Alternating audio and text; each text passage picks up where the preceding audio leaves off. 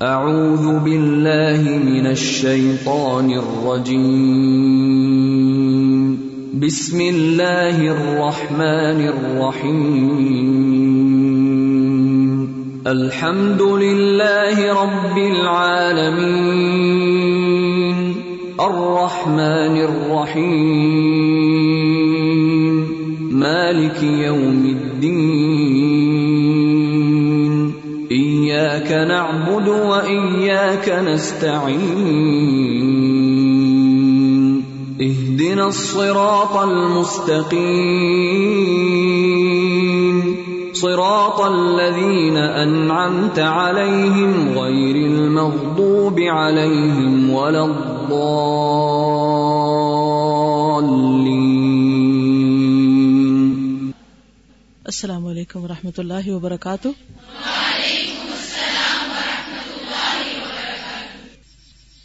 نحمده ونصلي على رسوله الكريم اما بعد فاعوذ بالله من الشيطان الرجيم، بسم الله الرحمن الرحيم، رب اشرح لي صدري ويسر لي امري واحلل عقدة من لساني يفقهوا قولي، فصل نمبر 105 ڈھکے چھپے اور ظاہری تمام اعمال کی اصل محبت ہے۔ یعنی جس چیز کی محبت دل میں ہوتی ہے، وہ کام انسان ظاہری یا باطنی کھل کے یا چھپ کے ضرور کرتا ہے۔ انسان کا جو پیشن ہوتا ہے، وہ اسے آرام سے بیٹھنے نہیں دیتا۔ تو اللہ، رسول اور دین کے کام سے اگر محبت ہوگی، جیسا کہ سورت التوبہ کی آیت نمبر چوبیس میں آپ نے پڑھا کہ کل انکان آباؤ کم و ابناؤ کم اور یہ سارے رشتے اور سارے کام بتا کے احب الیکم من اللہ و رسول ہی و جہاد فی سبیلی تین چیزوں کو ساتھ رکھا گیا۔ اللہ، رسول اور اس کے رستے کا جہاد، اس کے دین کا کام۔ اگر یہ محبت دل میں آ گئی اللہ، رسول اور دین کے کام کی، تو پھر کھلے اور چھپے لازمن آپ یہ کام کریں گے۔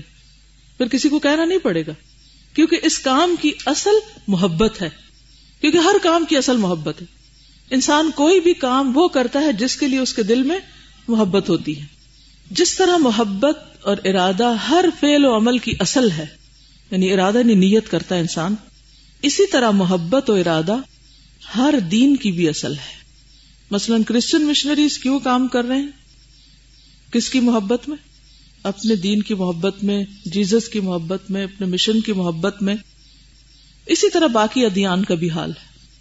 خواہ دین حق ہو یا دین باطل سچا دین ہو یا جھوٹا دین، ہر دین کے کام کے پیچھے محبت کام کرتی۔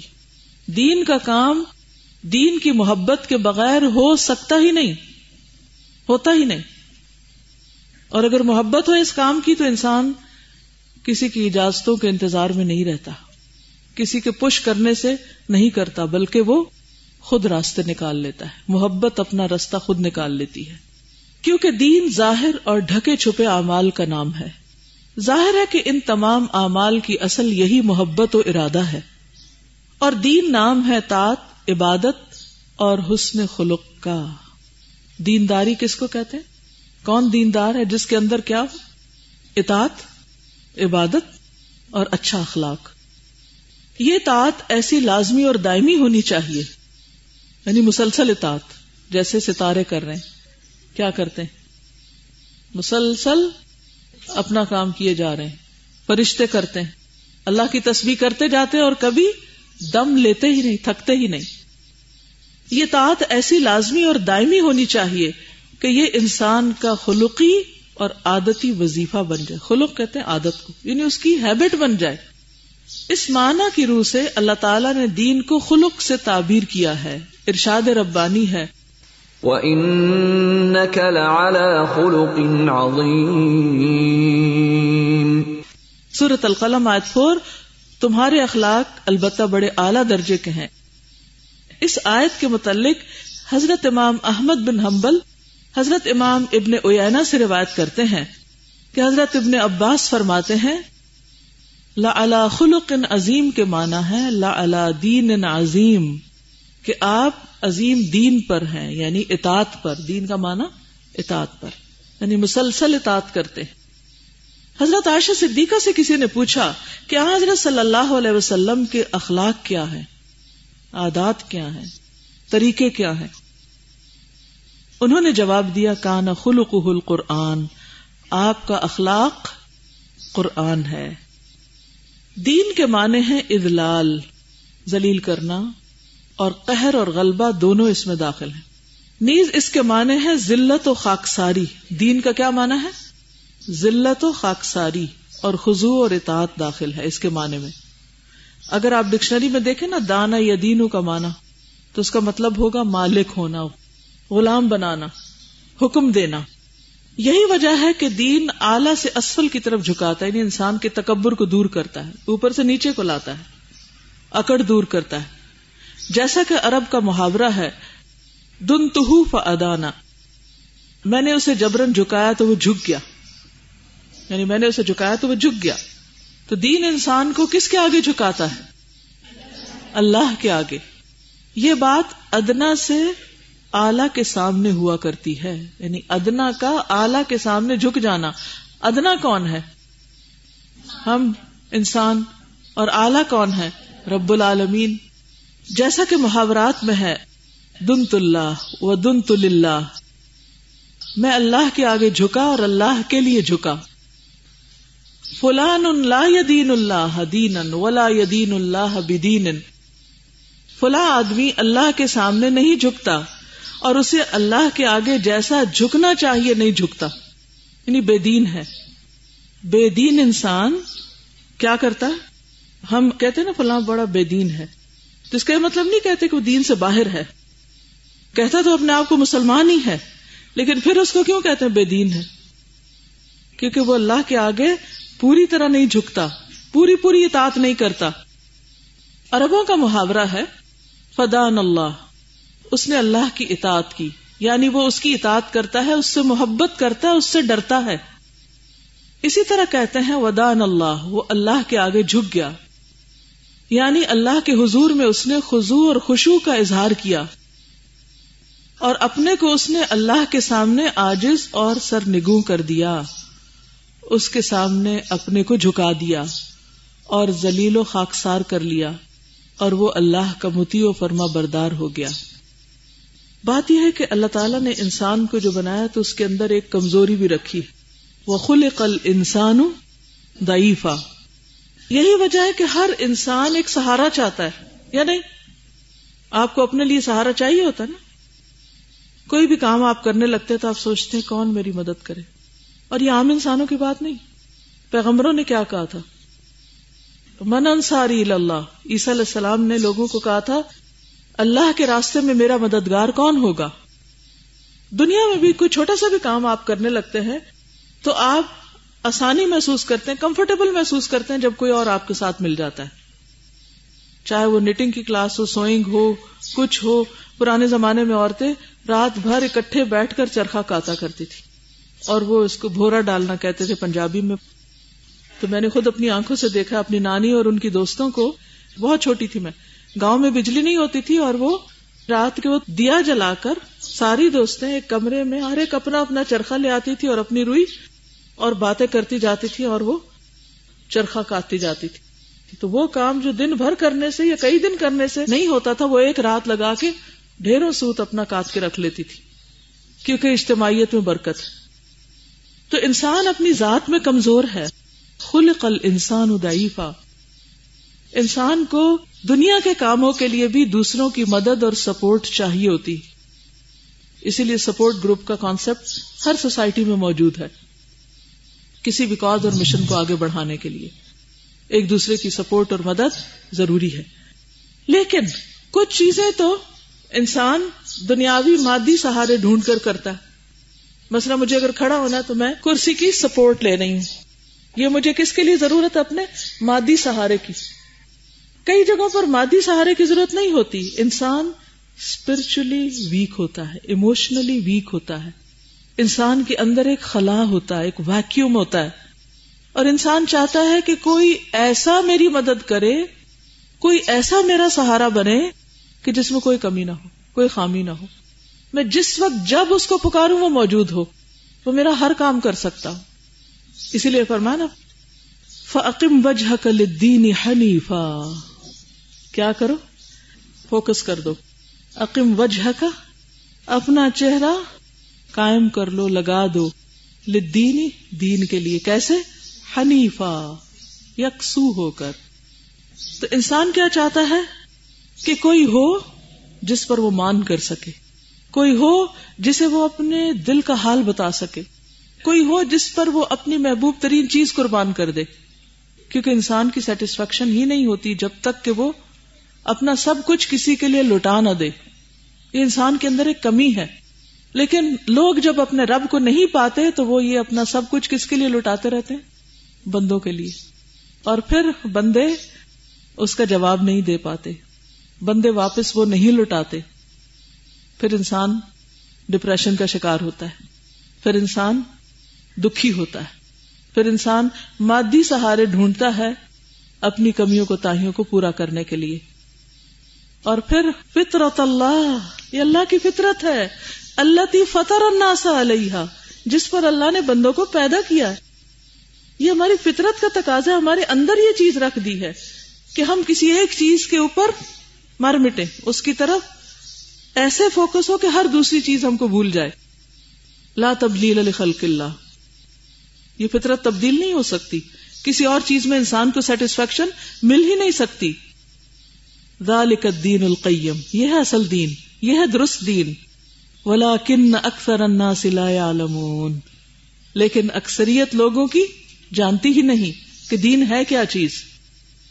منیبین الیہ۔ واتقوہ واقیموا الصلاة ولا تکونوا من المشرکین۔ تو بات یہ ہے کہ دین نام ہی اس چیز کا ہے کہ انسان اپنے آپ کو اپنے رب کے سامنے پوری طرح جھکا لے۔ آپ دیکھیں کہ ہمارا جسم بھی اللہ نے اسی طرح کا بنایا ہے۔ کسی جانور کا جسم ایسا نہیں ہے۔ مثلاً آپ دیکھیے کہ نماز ہم پڑھتے ہیں، کیونکہ عقیم السلاد یہاں بھی ہے۔ تو اس میں ہمیں سب سے پہلے کیا کہا جاتا ہے؟ اب دیکھیے کہ ہم کھڑے ہوتے ہیں دو پاؤں کے اوپر۔ دوسرے جانور بھی کھڑے ہوتے ہیں، لیکن وہ اسٹریٹ کھڑے نہیں ہو سکتے۔ پھر اللہ نے ہمارے بازو کے ایسے جوڑ بنائے کہ ہم یہاں تک بازو لے جا کے یوں ہاتھ کو ایک دوسرے کے اوپر رکھ سکتے ہیں۔ اگر یہ ہمارے جوڑ اس طرح نہ ہوتے تو ہم ہاتھ یہاں نہیں باندھ سکتے تھے۔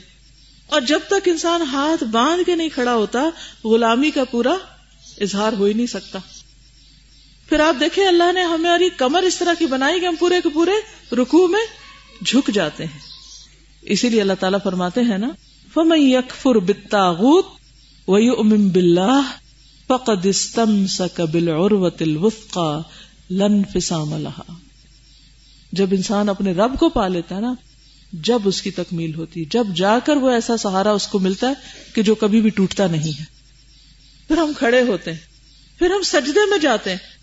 گھٹنے، پاؤں پاؤں کی انگلیاں، ہاتھ، ماتھا، ناک، یہ سب کچھ سجدے کی حالت میں پرفیکٹلی آ جاتا ہے۔ کوئی اور جانور اس طرح کرنا چاہے تو گر جائے۔ جس طریقے سے اللہ نے ہمارا جسم بنایا، اسی طرح پاؤں مڑتے ہیں۔ پاؤں کی انگلیاں ویسے مڑتی ہے جوڑ، ٹخنے، گھٹنے، ہر چیز اسی طرح مڑ رہی ہوتی ہے۔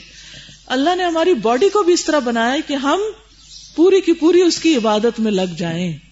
پرفیکٹلی عبادت کر سکیں۔ وما خلق الجن والانس الا لیعبدون لیکن اگر ہم اس جسم سے اللہ کی عبادت کا کام نہیں کرتے سلو کمارائی تمونی اسلی نہیں کرتے، نماز اس طرح پڑھو جیسے مجھے دیکھو کہ میں پڑھتا ہوں۔ تو ہم حق ادا ہی نہیں کر رہے۔ ہم نے اپنے جسم کا حق ادا نہیں کیا۔ اپنے انسان ہونے کا حق ادا نہیں کیا۔ تو اس لیے کیا ضروری ہے کہ ہم کیا کریں؟ فطرت کے تقاضے کو سمجھیں۔ اسی طرح کہتے ہیں، ودان اللہ۔ یہ واؤ الگ ہے۔ دانا ہے اصل میں لفظ۔ وہ اللہ کے آگے جھک گیا۔ یعنی اللہ کے حضور میں اس نے خزو اور خوشبو کا اظہار کیا یعنی جھکا، سجدے میں گیا، اور اپنے کو اس نے اللہ کے سامنے آجز اور سر نگو کر دیا۔ اس کے سامنے اپنے کو جھکا دیا اور زلیل و خاک سار کر لیا۔ خاک سار یعنی ماتھا، ناک، مٹی پہ رکھ دیا، زمین پہ رکھ دیا، اور وہ اللہ کا متی و فرما بردار ہو گیا۔ دین کی دو قسمیں ہیں۔ دین ظاہر اور دین باطن۔ یہ بہت اہم ہے چیز۔ بہت سے لوگ صرف ظاہری دین کو ہی دین سمجھتے ہیں۔ اندر چاہے کتنی بھی گندگیوں سے بھرے رہیں، وہ سمجھتے ہیں کہ بس ہم نے حجاب کر لیا یا نماز پڑھنے لگ گیا تو کافی ہو گیا۔ تو دین کی دو قسمیں ہیں، دین ظاہر اور دین باطن۔ دین باطن کے لیے خزو اور محبت اسی طرح لازمی ہے، جس طرح عبادت میں ہوا کرتی ہے۔ یعنی جیسے جسم کو جھکنا چاہیے، ایسے ہی دل کو بھی جھک جانا چاہیے، باطن کو بھی جھک جانا چاہیے۔ اس کے خلاف دین ظاہر میں محبت لازمی نہیں۔ یعنی رولز اینڈ ریگولیشن ہیں ریچولس ہیں۔ اگرچہ اس میں انقیاد یعنی جھکنا، اطاعت اور ذلت پائی جاتی ہے، لیکن اصل جھکاؤ دل کا جھکاؤ ہے۔ اللہ تعالیٰ نے قیامت کے دن کا نام یوم الدین رکھا ہے۔ جھکا دے گا نا وہ دن سب کو۔ کیونکہ اللہ تعالیٰ اس دن لوگوں کو ان کے اعمال کا بدلہ دے گا۔ اچھے اعمال کا اچھا بدلہ اور برے اعمال کا برا بدلہ۔ اس معنی کے لحاظ سے لفظ دین، جزا اور بدلہ اور حساب کے معنی پر مشتمل ہے۔ دین کا معنی کیا ہے؟ عمل کی جزا بھی۔ جو کرو گے وہی بھرو گے وہاں جا کر۔ اس وقت بھی جس حال میں ہم بیٹھے ہوئے ہیں، وہ اللہ کی نگاہ میں ہے نا؟ ہے کہ نہیں؟ جو سوچ رہے ہیں، وہ دیکھ رہے ہیں نا؟ جس توجہ اور جس جذبے سے سن رہے ہیں، وہ پتا ہے نا اس کو۔ ہماری پوزیشن ریکارڈ ہو رہی ہیں نا اس وقت بھی۔ کل ہمارے نامہ امال کا حصہ بنے گی نا یہ مجلس یا نہیں، یقین؟ تو ہر ایک کو کیا جزا ملے گی؟ جس نیت، جس جذبے، جس طریقے، جس توجہ کے ساتھ اس نے اس کو سنا۔ جس طریقے سے اس نے اس کو اہمیت دی۔ تو دین ایک طرف، عمل اور دوسری طرف اس کی جزا ہے۔ دنیا کیا ہے؟ عمل اور کل قیامت جزا۔ اس معنی کی روح سے قیامت کے دن کو یوم الجزا اور یوم الحساب کہا گیا ہے۔ تو دین کا ایک معنی کیا ہوا؟ حساب۔ اللہ تعالی کا ارشاد ہے۔ فلولا ان كنتم غير مدينين ترجعونها كنتم صادقين اگر تم کسی کے دبیل نہیں یعنی تاب فرما نہیں، اور سچے ہو تو جان کو لوٹا کیوں نہیں لاتے؟ مدین کا لفظی مانا ہوتا غلام بدلا دیا ہوا، وہ جس سے حساب لیا گیا ہو۔ یعنی اگر تم اللہ کے غلام نہیں، اللہ کے حکم کے تابع نہیں، اس کے پابند نہیں، اپنی مرضی کر سکتے ہو، تو اب یہ جو مرنے والا انسان ہے، اس کی جان تم واپس لے آؤ، اگر تم خدا بنے ہوئے تو۔ تم تو نہیں لوٹا سکتے اس کو۔ یعنی اگر تم اللہ کی ربوبیت میں نہیں ہو اور اس کے سامنے مقہور و مغلوب نہیں ہو اور وہ تمہیں جزا اور بدلہ نہیں دے گا، تو پھر تم اپنی روح کو واپس کیوں نہیں لوٹا لاتے؟ یہ آیت مزید تشریح کے محتاج ہے۔ یہ منکرین باس یعنی قیامت کے منکر باس کا مانا دوبارہ جی اٹھنا۔ منکرین قیامت، منکرین حساب کے مقابلے میں بطور حجت اور دلیل وارد ہوئی ہے۔ یہ ضروری ہے کہ حجت و دلیل اپنے مدلول کو مستلزم ہو، لازم ہو۔ یعنی جس کی بات کی جا رہی ہے، کہ جب دلیل سامنے آ جائے تو مدلول فوراً سامنے آ جائے۔ ذہن اسی وقت مدلول کی طرف منتقل ہو جائے، کیونکہ دلیل اور مدلول میں باہم تلازم ہوا کرتا ہے یعنی ایک دوسرے کے لازم و ملزوم ہوتے ہیں۔ یعنی جس چیز پہ دلیل دی جا رہی ہے اور جو دلیل ہوتی ہے، ان کا باہمی تعلق ہوتا ہے۔ ملزوم اپنے لازم کے لیے دلیل ہوا کرتا ہے۔ اس کے برعکس ہونا ضروری نہیں۔ ہو سکتا ہے کہ دلیل موجود ہو، لیکن مدلول تک نہ پہنچ سکے۔ آیت کے استدلال کی صورت یہ ہے یعنی آیت کو بطور دلیل کیا پیش کیا جا رہا ہے، کیسے؟ کہ کفار عرب یوم الباس یعنی قیامت کے دن اور جزا اور سزا کا انکار کرتے تھے۔ اس لیے وہ رب العالمین سے کفر اور انکار کرتے تھے۔ اس کی قدرت اور ربوبیت اور حکمت کا بھی انکار کرتے تھے۔ یہاں دو باتیں لازم اور ضروری تھی وہ یا تو اس امر کے مقر اور معترف ہے مقر یعنی اقرار کرنے والے، معترف اعتراف کرنے والے کہ ان کا کوئی رب ایسا ہے جو قاہر، غالب اور زبردست ہے؟ اور ایسا غالب اور زبردست ہے کہ بندوں پر اس کا پورا تصرف اور غلبہ ہے۔ جب چاہتا ہے بندوں کو مارتا اور جلاتا ہے۔ انہیں جو چاہتا ہے حکم دیتا ہے۔ اور جس چیز سے منع کرنا چاہتا ہے، کر دیتا ہے۔ نیکوکاروں کو اجر و ثواب سے نوازتا اور بدکاروں کو عذاب دیتا ہے۔ یا وہ اس شان اور صفات کے رب سے منکر ہیں؟ وہ اگر اس کا اقرار کرتے ہیں، تو یوم باس، یوم حشر اور نشر۔ اور امری اور جزائی دین کا اقرار کر رہے ہیں۔ اگر وہ اس سے انکار کرتے ہیں تو کفر کر رہے ہیں۔ اور اللہ کا انکار کر رہے ہیں۔ سمجھ رہے ہیں کہ ان کا کوئی رب اور پروردگار نہیں ہے۔ نہ وہ کسی کے محکوم ہے نہ ان کا کوئی ایسا رب ہے جو ان پر متصرف اور غالب ہے۔ یعنی اس کا حکم ان پہ چلتا ہے۔ اس قسم کے لوگوں سے کہا جاتا ہے، اگر ایسا ہے تو پھر تم اپنی موت کو دفع کیوں نہیں کرتے؟ وہ جب تمہارے پاس آتی ہے تو تم اسے ہٹا کیوں نہیں دیتے؟ اور اپنی روح کو جب وہ حلقوم تک پہنچ جاتی ہے، اپنی جگہ واپس کیوں نہیں لے آتے؟ آیت کا خطاب ان لوگوں سے ہے جن پر نزا کا وقت آری ہے۔ امیجن کریں نزا کا وقت کون سا ہوتا ہے؟ اور وہ اپنی موت کو سامنے دیکھ رہے ہیں۔ ان لوگوں سے کہا جاتا ہے کہ تم اپنی روح کو اپنی جگہ واپس کیوں نہیں لے آتے؟ جان کیوں نکلنے دے رہے ہو؟ اگر تم اس پر قادر ہو اور تم کسی دوسرے کی ربوبیت میں نہیں ہو یعنی تمہارا کوئی اور رب نہیں ہے جس کا حکم تم پہ چل رہا ہو۔ تم کسی غالب و قادر کے سامنے مغلوب اور مقہور نہیں ہو، جس کے احکام تم پر جاری ہوں، جس کے عوامر و نواحی تم پر نافذ ہوں، تو پھر تم اپنی روح کو کیوں نہیں واپس لوٹاتے؟ اگر تم مالک ہو تو پھر تمہاری مرضی چلنی چاہیے۔ اللہ کی وحدانیت اور ربوبیت بندوں پر اللہ کے تصرف اور نفوذ احکام یعنی احکام نافذ ہونے کے بارے میں یہ آیت ایک زبردست اور قوی دلیل ہے کہ حکم ہر جگہ کس کا چلتا ہے؟ اللہ کا۔ تو رب کون ہوتا ہے؟ جس کا حکم چلے۔ دین دو قسم کا ہے۔ دین شرعی یعنی دین امری، جس میں احکام پر عمل کیا جاتا ہے، اور دین حسابی یعنی جزائی قیامت کے دن جس کا بدلہ ہوگا۔ یہ ہر دو قسم کے دین صرف اللہ وحدہ لا شریک لہو ہی کے لیے ہیں۔ اور دین کل کا کل یعنی پورے کا پورا، یا امر ہے یا جزا یعنی یا عمل ہے یا بدلا ان ہر دو دینوں کی اصل محبت ہے۔ کیونکہ اللہ نے جو کچھ مشروع فرمایا یعنی جو شریعت میں بھیجا ہے، اور جس چیز کا بھی حکم دیا ہے، ظاہر ہے وہی چیز ہے جو اللہ کو محبوب اور پسندیدہ ہے۔ اور جس چیز سے وہ راضی ہے جس سے منع کرتا ہے، وہی چیز ہے جسے وہ مکرو سمجھتا ہے اور جس سے بغض اور نفرت کرتا ہے۔ کیونکہ یہ اس چیز کے بالکل منافی ہے جسے وہ محبوب رکھتا ہے اور جس سے وہ راضی ہے۔ دین امری کا مرجع اللہ تعالی کی محبت اور رضامندی ہے۔ یعنی عمل انسان جب ہی کرتا ہے، جب اللہ کی رضا مطلوب ہوتی ہے۔ اور بندے کا دین اسی وقت مقبول ہے جب اس کی محبت اور رضامندی شامل ہو۔ حضرت صلی اللہ علیہ وسلم کا ارشاد ہے وا قطع من ردی اللہ ربن و بل اسلام دین و محمد الرسول اس نے ایمان کا مزہ چکھا، جو اللہ کی ربوبیت سے راضی ہوا، اور اسلام کو اپنا دین بنا کر اور محمد صلی اللہ علیہ وسلم کو رسول مان کر راضی ہوا۔ دین کی عمارت محبت پر قائم ہے۔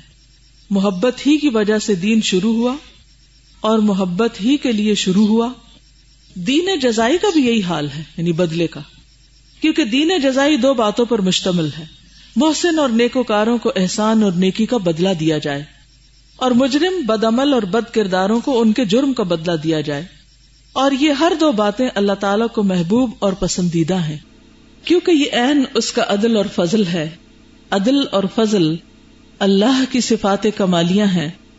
اور حق سبحان ہو اپنی صفات اور اسما کو محبوب رکھتا ہے اور اسے بھی محبوب رکھتا ہے جو ان صفات کو محبوب رکھے۔ دنیا میں دین کا پہلا حصہ ہے دین امری، جہاں ہم کیا کرتے ہیں؟ اللہ کے احکام پر عمل کرتے ہیں۔ کیوں؟ کس لیے؟ اس کی محبت میں۔ اور کل قیامت کو جب ہم اس سے ملاقات کریں گے تو وہ بدلا دے گا، جزا دے گا، محبت کے طور پر۔ وہ ہم سے محبت کرے گا۔ یو ہب وہ یو نہ دو طرفہ معاملہ ہوتا ہے۔ اللہ ان سے محبت کرتا ہے اور وہ اللہ سے محبت کرتے ہیں جو اللہ سے محبت کرتا ہے وہ اللہ کی اطاعت کرتا ہے، اللہ کے دین کا کام کرتا ہے۔ اور اللہ جس سے محبت کرتا ہے، پھر وہ اس کا بھرپور بدلہ ان کو دے گا۔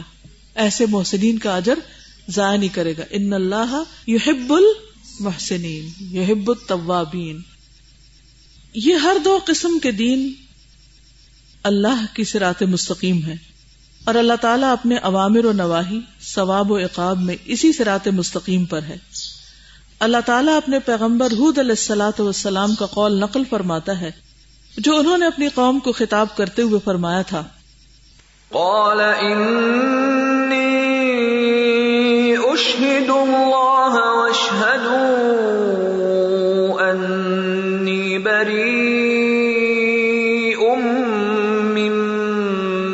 مما تشرکون من دونه فکیدونی جميعا ثم لا تنظرون.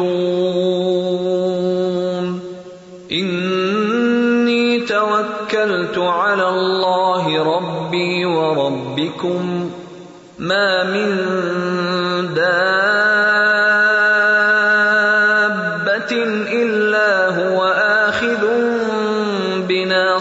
بناصيتها إن ربي على صراط مستقيم میں اللہ کو گواہ بناتا ہوں۔ تم بھی گواہ رہو کہ اللہ کے سوا تم جو شریک بناتے ہو، میں اس سے بالکل بیزار ہوں۔ تم سب مل کر میرے ساتھ اپنی بدی کر چلو یا کر چکو۔ یعنی جو برا کرنا چاہتے ہو، جو چالیں چلنا چاہتے ہو، چل لو۔ اور مجھے مہلت نہ دو۔ میں تو اللہ ہی پر بھروسہ رکھتا ہوں کہ وہ میرا اور تمہارا پروردگار ہے۔ جتنے جاندار ہیں، سب ہی کی چوٹی تو اس کے ہاتھ میں ہے۔ بے شک میرا رب سیدھے راستے پر ہے۔ اللہ تعالیٰ کے پیغمبر حضرت حود علیہ السلاۃ والسلام نے جب سمجھ لیا کہ رب العالمین اپنے خلق، امر، ثواب و عقاب، قضاء و قدر من و عطا یعنی روکنا اور دینا، عافیت اور بلا یعنی امتحان اور توفیق اور خزلان خدلان یعنی چھوڑ دینا۔ توفیق ہے اللہ تعالیٰ کسی کو سپورٹ دینا کہ وہ کوئی کام کر سکے اور خزلان یعنی اسے چھوڑ دینا اس کے حال پہ۔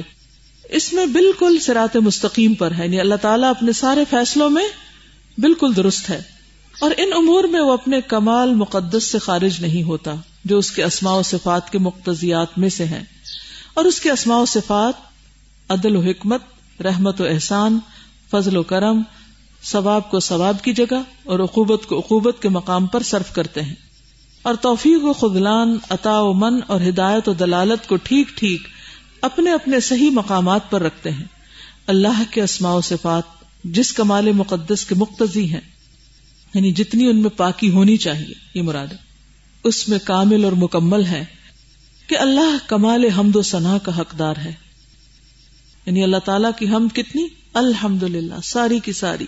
یعنی مکمل تو حضرت حود علیہ السلام میں علم و عرفان کی ایسی لہر دوڑ گئی کہ اپنی قوم کے اجتماع میں بلا خوف و خطر کھڑے ہو گئے اور ڈر دل لے کر خدا قدوس کی عظمت و جلالت کو سامنے رکھ کر پکار اٹھے۔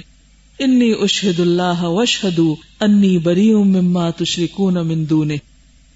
میں اللہ کو گواہ بناتا ہوں اور تم بھی گواہ رہو کہ اللہ کے سوا جو تم دوسرے کو شریک بناتے ہو میں اس سے بری ہوں۔ یہ کون کہہ سکتا ہے؟ الل اعلان۔ نے ڈر ہو کر۔ کہ میں گواہی دیتا ہوں اور تم بھی گواہی دو، تمہیں دینی چاہیے۔ کس بات کی؟ کہ میں ان سب چیزوں سے بیزار ہوں جنہیں تم اللہ کے برابر قرار دے رہے ہو۔ پوری قوم کے راستے سے ہٹ کر انہوں نے توحید کا اپنا راستہ الگ بنایا۔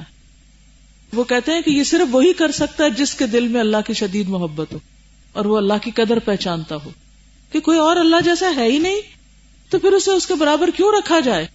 سمپل سی بات ہے۔ لیکن یہ سادہ سا نقطہ بھی لوگوں کو سمجھ نہیں آتا۔ اور خالق اور مخلوق کا فرق نہیں پہچانتے۔ اس کے بعد اللہ کا یہ پیغمبر، اللہ کی قدرت عامہ، اس کے قہر اور غلبے کی عمومیت، تمام اشیاء پر اللہ کے قہر اور غلبہ، اور اللہ کی عظمت و جلالت کے سامنے ہر چیز کے جھکنے، ذلیل ہونے اور مغلوب و مقہور ہونے کی خبر دیتا ہے۔ ما من دابة إلا هو آخذ بناصيتها سورت ہود، جتنے جاندار ہیں، سب کی چوٹی تو اس کے ہاتھ میں ہے۔ لوگوں سے کیا ڈرنا؟ اس کے پارٹنر سے کیا ڈرنا؟ اصل مالک تو وہ خود ہے۔ وہ جس کی پیشانی اور چوٹی دوسرے کے ہاتھ میں ہے، خود دوسرے کے قبضے میں ہے، دوسرے کے قہر اور غلبے، دوسرے کی سلطنت اور فرما روائی میں ہے۔ ایسے لوگوں سے کیوں کر ڈرا جا سکتا ہے؟ ایسے لوگوں سے ڈرنا انتہا درجے کی ضلالت اور کبھی ترین ظلم ہے۔ لیکن انسان کب تک ڈرتا ہے؟ جب تک وہ ان سے محبت رکھتا ہے۔ جب وہ اس سے نکل کر اپنی محبت کو اللہ کے لیے خالص کرتا ہے اور اللہ کی محبت کو ہر محبت کے اوپر لے جاتا ہے، تو پھر وہ دوسروں سے ڈرنا چھوڑ دیتا ہے۔ ایسے لوگوں سے ڈرنا انتہا درجے کی ضلالت اور کبھی ترین ظلم ہے۔ کس پہ؟ کس پہ ظلم ہے؟ اپنے آپ پہ۔ اس کے بعد اللہ کا یہ پیغمبر خبر دیتا ہے کہ اللہ سے رات مستقیم پر ہے اور ہر وہ چیز جو اس کی قضاء و قدر فیصلہ کرے سرات مستقیم ہے۔ یعنی تقدیر پر بھی ایمان آ جاتا ہے۔ اس کے فیصلے بھی قبول ہونے لگتے ہیں۔ یہی وجہ ہے کہ بندہ اللہ کے ظلم و جور سے نہیں ڈرتا، کیونکہ وہ تو ظلم کرتا ہی نہیں۔ کیونکہ اس ذات سے ظلم و جور ممکن ہی نہیں۔ اس لیے پیغمبر کے الفاظ ہیں کہ میں اللہ کی ذات کے سوا کسی سے نہیں ڈرتا، کیونکہ میری پیشانی، میری چوٹی، میرے اختیارات اسی کے ہاتھ میں ہیں۔ اس کے ظلم و جور سے میں قطن بے خوف ہوں۔ کیونکہ وہ سرات مستقیم پر ہے۔ ظلم و جور اس کی شان نہیں۔ حق سبحان و تعالی کی ذات وہ ذات ہے کہ بندوں کے حق میں اسی کا حکم جاری ہوتا ہے۔ اس کے فیصلے میں عدل ہے۔ ملک اسی کا ہے۔ اور وہی حمد و ثنا کا مستحق ہے۔ بندوں پر اس کا تصرف عدل و فضل کی حدود سے باہر نہیں ہے۔ وہ اگر دیتا ہے تو یہ اس کا کرم ہے۔ ہدایت و رہنمائی کرتا ہے۔ خیر و فلاح کی توفیق عطا فرماتا ہے، تو این اس کا فضل اور اس کی رحمت ہے۔ منع کرتا ہے اور اپنے انعامات سے کسی کو محروم کر دیتا ہے، کسی کو ذلیل یا گمراہ کرتا ہے، رسوا کرتا ہے، شقی اور بدبخت گردانتا ہے، تو یہ اس کا عدل اور اس کی حکمت ہے۔ اس سے ناراض ہونے کی تو کوئی گنجائش ہے ہی نہیں۔ غرض دینے میں، لینے میں و بخشش میں اور و بخشش سے محروم رکھنے میں اللہ تعالیٰ سرات مستقیم پر ہے۔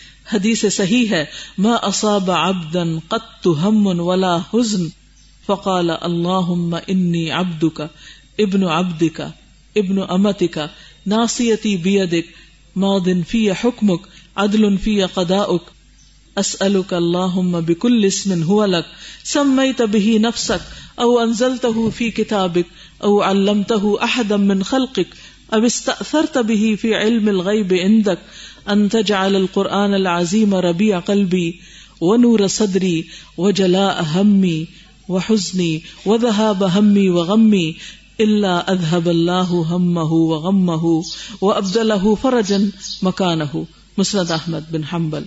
جب کسی بندے کو کوئی مصیبت اور رنج پہنچے اور وہ یہ دعا پڑھ لے، اللہ، میں تیرا بندہ ہوں، تیرے بندے کا بیٹا ہوں، تیری بندی کا بیٹا ہوں، میری پیشانی اور چوٹی تیرے ہاتھ میں ہے۔ مجھ پر تیرا ہی حکم جاری ہوتا ہے۔ میرے حق میں تیرا فیصلہ این عدل ہے۔ اے اللہ، میں تیرے نام سے، جو تو نے اپنے لیے رکھا ہے، یا جو تو نے اپنی کتاب میں اتارا ہے، یا تو نے اپنی مخلوق میں کسی کو سکھایا ہے، یا جسے تو نے اپنے علم غیب کے اندر محفوظ کر رکھا ہے، تجھ سے سوال کرتا ہوں کہ قرآن کو میرے قلب کی شادابی اور میرے سینے کا نور اور میرے ہم و غم، حزن و ملال کے دفیے کا موجب بنا دے۔ اس کے پڑھنے سے اللہ اس کے ہم و غم کو دور کر دے گا اور اس کی جگہ فراخی اور کشادگی عطا فرمائے گا۔ حدیث کا یہ حکم رب العالمین کے کونی اور امری دو حکموں پر ہے اور اختیاری اور غیر اختیاری فیل پر جو قضاء و قدر ہو اس پر مشتمل ہے۔ یہ ہر دو قسم کے حکم بندوں کے حق میں جاری ہیں اور ہر دو قسم کے فیصلے بندوں کے حق میں عدل ہیں۔ یعنی دینا یا روکنا دونوں ہی عدل ہے اللہ کا۔ پس یہ حدیث مذکورہ بالا آیت ہی سے مستفاد اور ماخوذ ہے۔ آیت اور حدیث میں انتہائی قریبی نسبت ہے۔ کہ اللہ، میرے بارے میں تیرا ہر فیصلہ عدل و انصاف کا فیصلہ ہے۔ اس لیے پھر اللہ تعالی سے انسان ناراض نہیں ہوتا۔ اور پھر بھی اس سے محبت کرتا ہے۔ خاص زندگی میں اپنی مرضی کے خلاف واقعات پیش آ رہے ہیں پھر بھی انسان راضی اور خوش رہتا ہے۔ کہ یہ اللہ کا فیصلہ ہے اور اللہ کا ہر فیصلہ میرے حق میں عدل کا فیصلہ ہے۔ اور آخر میں دعا کیا کرتے کہ اللہ ہمیں توفیق دے کہ ہم اس فیصلے کو قبول کر لیں۔ اور ہمارے دل کا ہم رنج، غم، حزن، ملال یہ دور ہو جائے۔ کیونکہ غم اصل میں کیا چیز ہے؟ غم ہماری سوچ کا نتیجہ ہے۔ جس طرح کی سوچ ہم سوچتے ہیں، ویسا ہی نتیجہ سامنے آتا ہے۔ اگر سوچ خوشی کی ہے تو خوش ہو رہے ہیں۔ سوچ میں غم اور حزن آ گیا ہے تو ہم غمگین ہو رہے ہیں۔ سوچ بدلنے کی دیر اور وہ اللہ بدلنے والا ہے۔ جب وہ دل میں ڈال دیتا ہے تو تکلیف دہ حالت میں بھی انسان پرسکون ہو جاتا ہے کہ اس میں بھی خیر و بھلائی ہے، کیونکہ اس کا اپنے رب پر پورا پورا اعتماد ہے۔ تو اللہ تعالیٰ ہمارے ایمان کو ایسا ہی کر دے۔ جزاکم اللہ خیرن۔ سبحانک اللہم و بحمدک، نشہد اللہ الہ الا انت۔